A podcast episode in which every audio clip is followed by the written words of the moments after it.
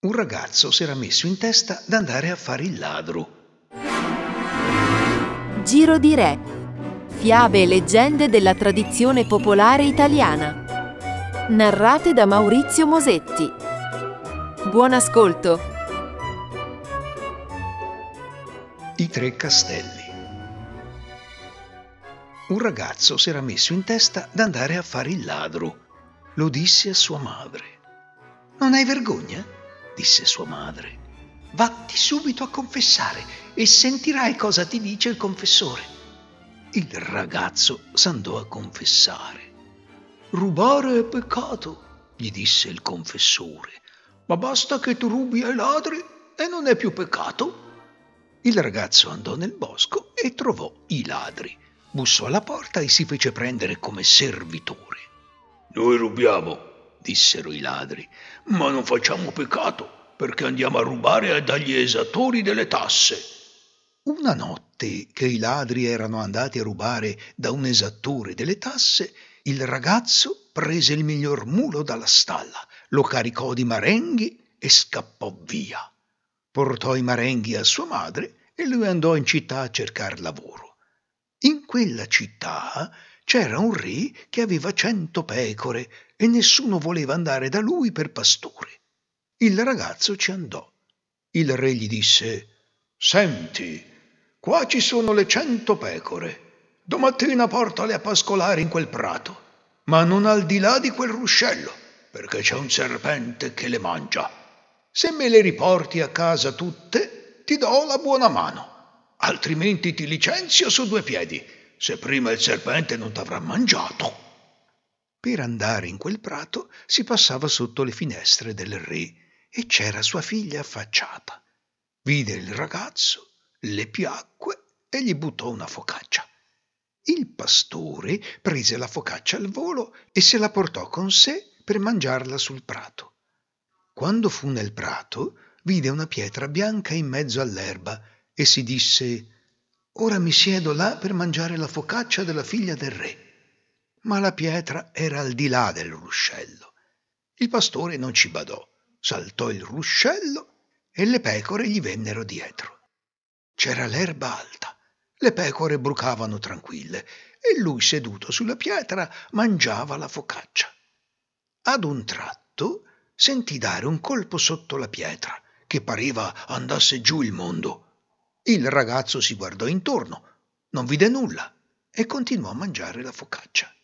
Di sotto alla pietra si sentì dare un colpo ancor più forte e il pastore fece finta di niente.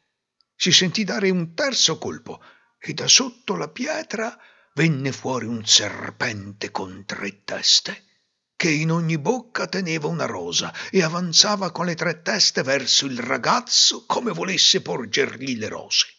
Il ragazzo stava per prendere le rose quando il serpente gli si avventò contro con le tre bocche aperte, che poteva mangiarlo tutto in una volta in tre bocconi. Ma il pastorello più svelto di lui, col bastone che aveva in mano, gli mena una botta sulla testa, una botta sull'altra, una botta sull'altra ancora, e tante gliene diede che l'ammazzò. Poi gli tagliò le tre teste col falcetto. Due se le mise nella cacciatora e una la schiacciò per vedere cosa c'era dentro. Dentro c'era una chiave di cristallo. Il ragazzo alzò la pietra e trovò un uscio con una toppa di serratura. Il ragazzo ci mise dentro la chiave di cristallo e aperse.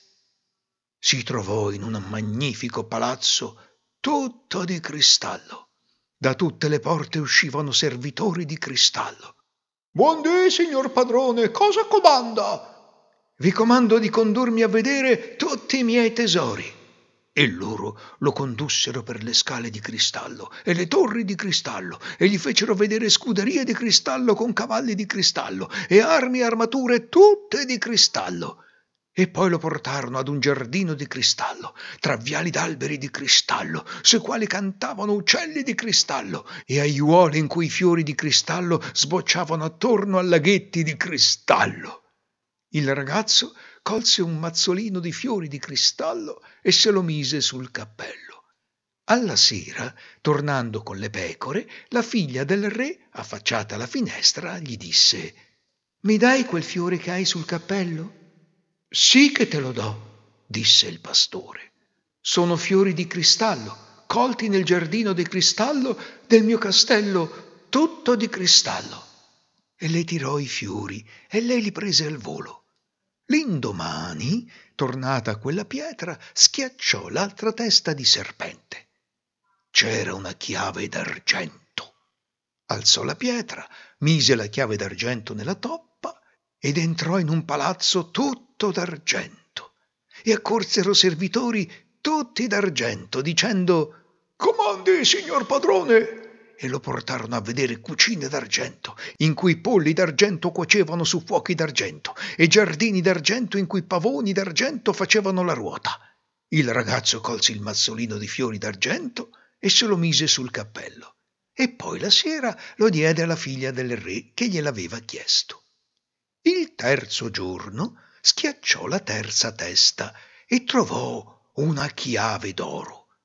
Mise la chiave nella toppa ed entrò in un palazzo tutto d'oro. E i servitori e i suoi comandi erano d'oro anch'essi, dalla parrucca agli stivali e i letti erano d'oro con tutte le lenzuola d'oro, il cuscino d'oro e il baldacchino d'oro, e nelle voliere volavano uccelli d'oro.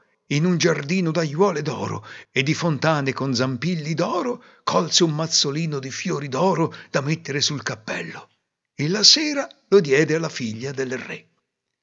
Accadde che il re gettò un bando per la giostra e chi vinceva la giostra aveva la mano della figlia.